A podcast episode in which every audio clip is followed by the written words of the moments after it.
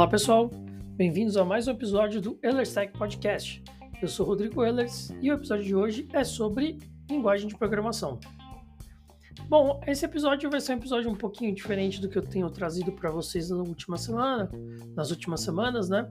É bastante opinativo, na verdade, que é uma situação que eu tenho me deparado algumas vezes dentro do meu time de, de programação e que eu acho que vale um, um, alguns comentários à parte, tá?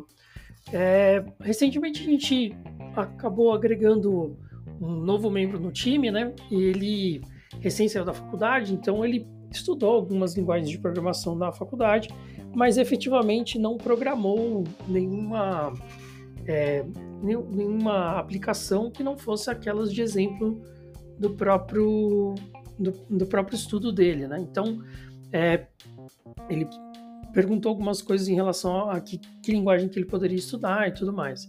E como eu já comentei aqui outras vezes, a gente é assinante do pacote Alura para empresas, né? Então eu pude disponibilizar para ele toda a plataforma da Alura que necessariamente tem uma quantidade gigantesca de aulas referentes a linguagens de programação das mais diversas. Então é muito natural que ele queira saber para que lado que ele vai, porque ele pode se aprofundar em qualquer uma delas, né?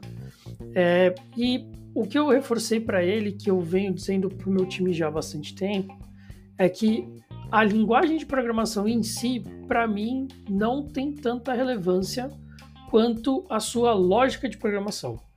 É, é interessante a gente fazer essa distinção, porque muitas vezes a gente acaba pensando assim, pô, o cara é um crânio em Java, o cara consegue programar em COBOL, o cara consegue é, fazer o JS na unha.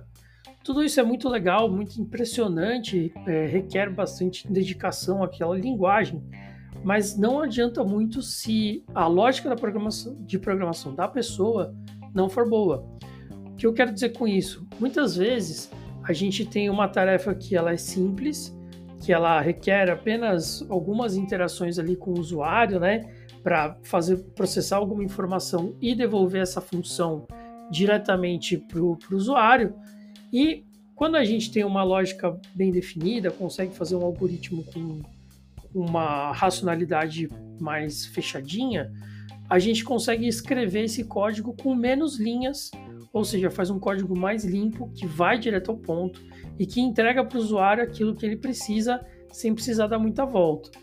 Já quando a nossa lógica de programação ela tem alguma questão ali, alguma dificuldade em montar esse algoritmo de maneira mais clara, isso acaba nos obrigando a fazer muitas voltas, né? E, e reutilizar muitas vezes algumas funções que já foram utilizadas dentro do código para justamente voltar e entregar aquilo para o usuário de uma maneira um pouco mais complexa. Vale dizer que isso não é errado, tá? Isso não é necessariamente um problema. O que a gente pode destacar que pode ser um, um obstáculo ou um empecilho é que muitas vezes esse tipo de, de prática acaba gerando códigos mais pesados que podem ter um problema de performance, mas necessariamente não vai impedir o código de executar. Né? É, eu até brinco às vezes que é muito difícil você pedir a mesma tarefa para dois programadores e ter dois códigos iguais. A chance disso acontecer é muito baixa, porque muitas vezes é, não só a forma que cada um escreve ali, mas muitas vezes a forma que cada um pensa ou imagina a função sendo executada é muito diferente. E, logicamente, alguns optam por um caminho, outros optam por outro caminho. Isso é completamente natural. Então, quando é, esse menino me perguntou, né, e aí, que linguagem que eu que eu escolho, eu falei, olha, a gente, a gente necessita aqui dentro do setor é, de duas linguagens, na verdade, de três linguagens principais. Uma delas é PHP, por conta do código que está sendo escrito. Outra delas é Python, porque a gente é, planeja fazer algumas é, novas funcionalidades já em Python, com alguns cálculos mais complexos e tudo mais. E a terceira delas é Flutter, por conta da nossa programação de aplicativos mobile. Então, são as três linguagens principais que a gente usa na empresa. Mas isso não impede você de estudar outras linguagens. O importante é que a sua lógica de programação seja coesa e que com isso você consiga então é, aplicar essa lógica em qualquer linguagem. A linguagem em si, a sintaxe, a forma de escrever, necessariamente você vai aprender em um mês, né? Com um mês ali de dedicação, né? Assistindo alguns cursos, programando um pouco e debugando principalmente, né? Que faz a gente aprender muito com código. É, pouco importa qual vai ser a linguagem usada, desde que sua lógica esteja bem, bem estruturada. E, e, e com isso ele acabou seguindo, né? É, justamente para Python e para PHP, que são as, as linguagens que ele vai acabar usando mais com a gente nesse momento. Mas pareceu que ficou claro para ele que é, a necessidade é trabalhar na lógica, né? Trabalhar justamente nesse, é, nessa estrutura que o cérebro monta para poder formar aquilo que realmente vai ser utilizado dentro da programação. É, até trazendo alguns exemplos aqui que a gente viveu é, durante a, a, o desenvolvimento de alguns produtos, né?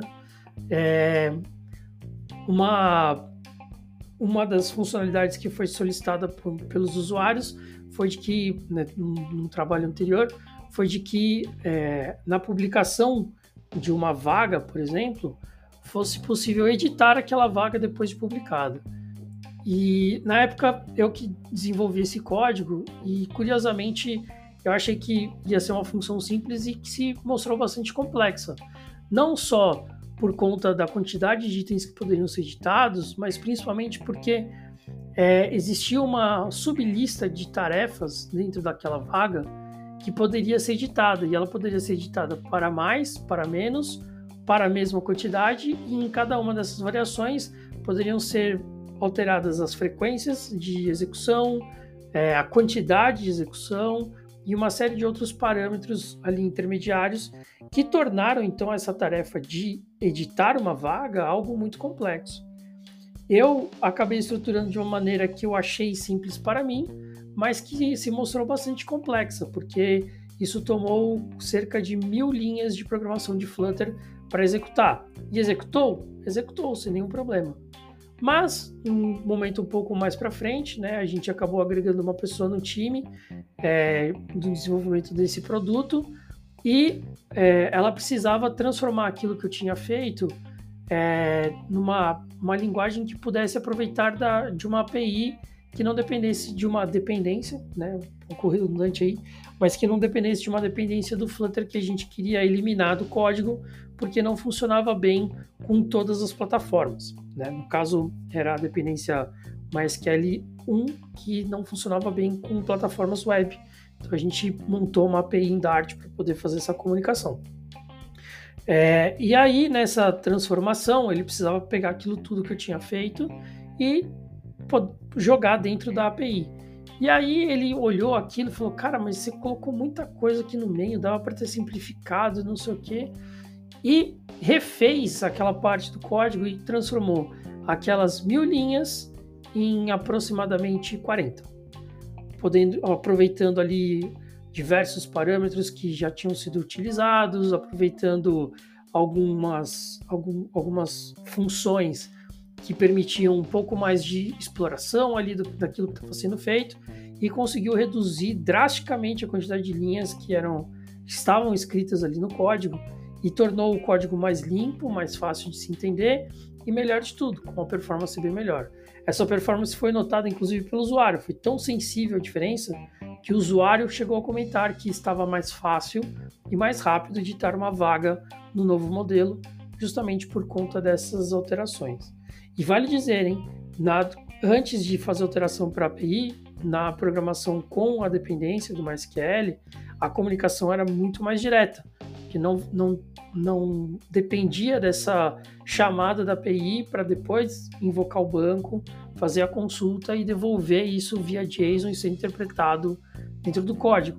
Não, a resposta era muito mais direta, já chamando direto dentro do banco.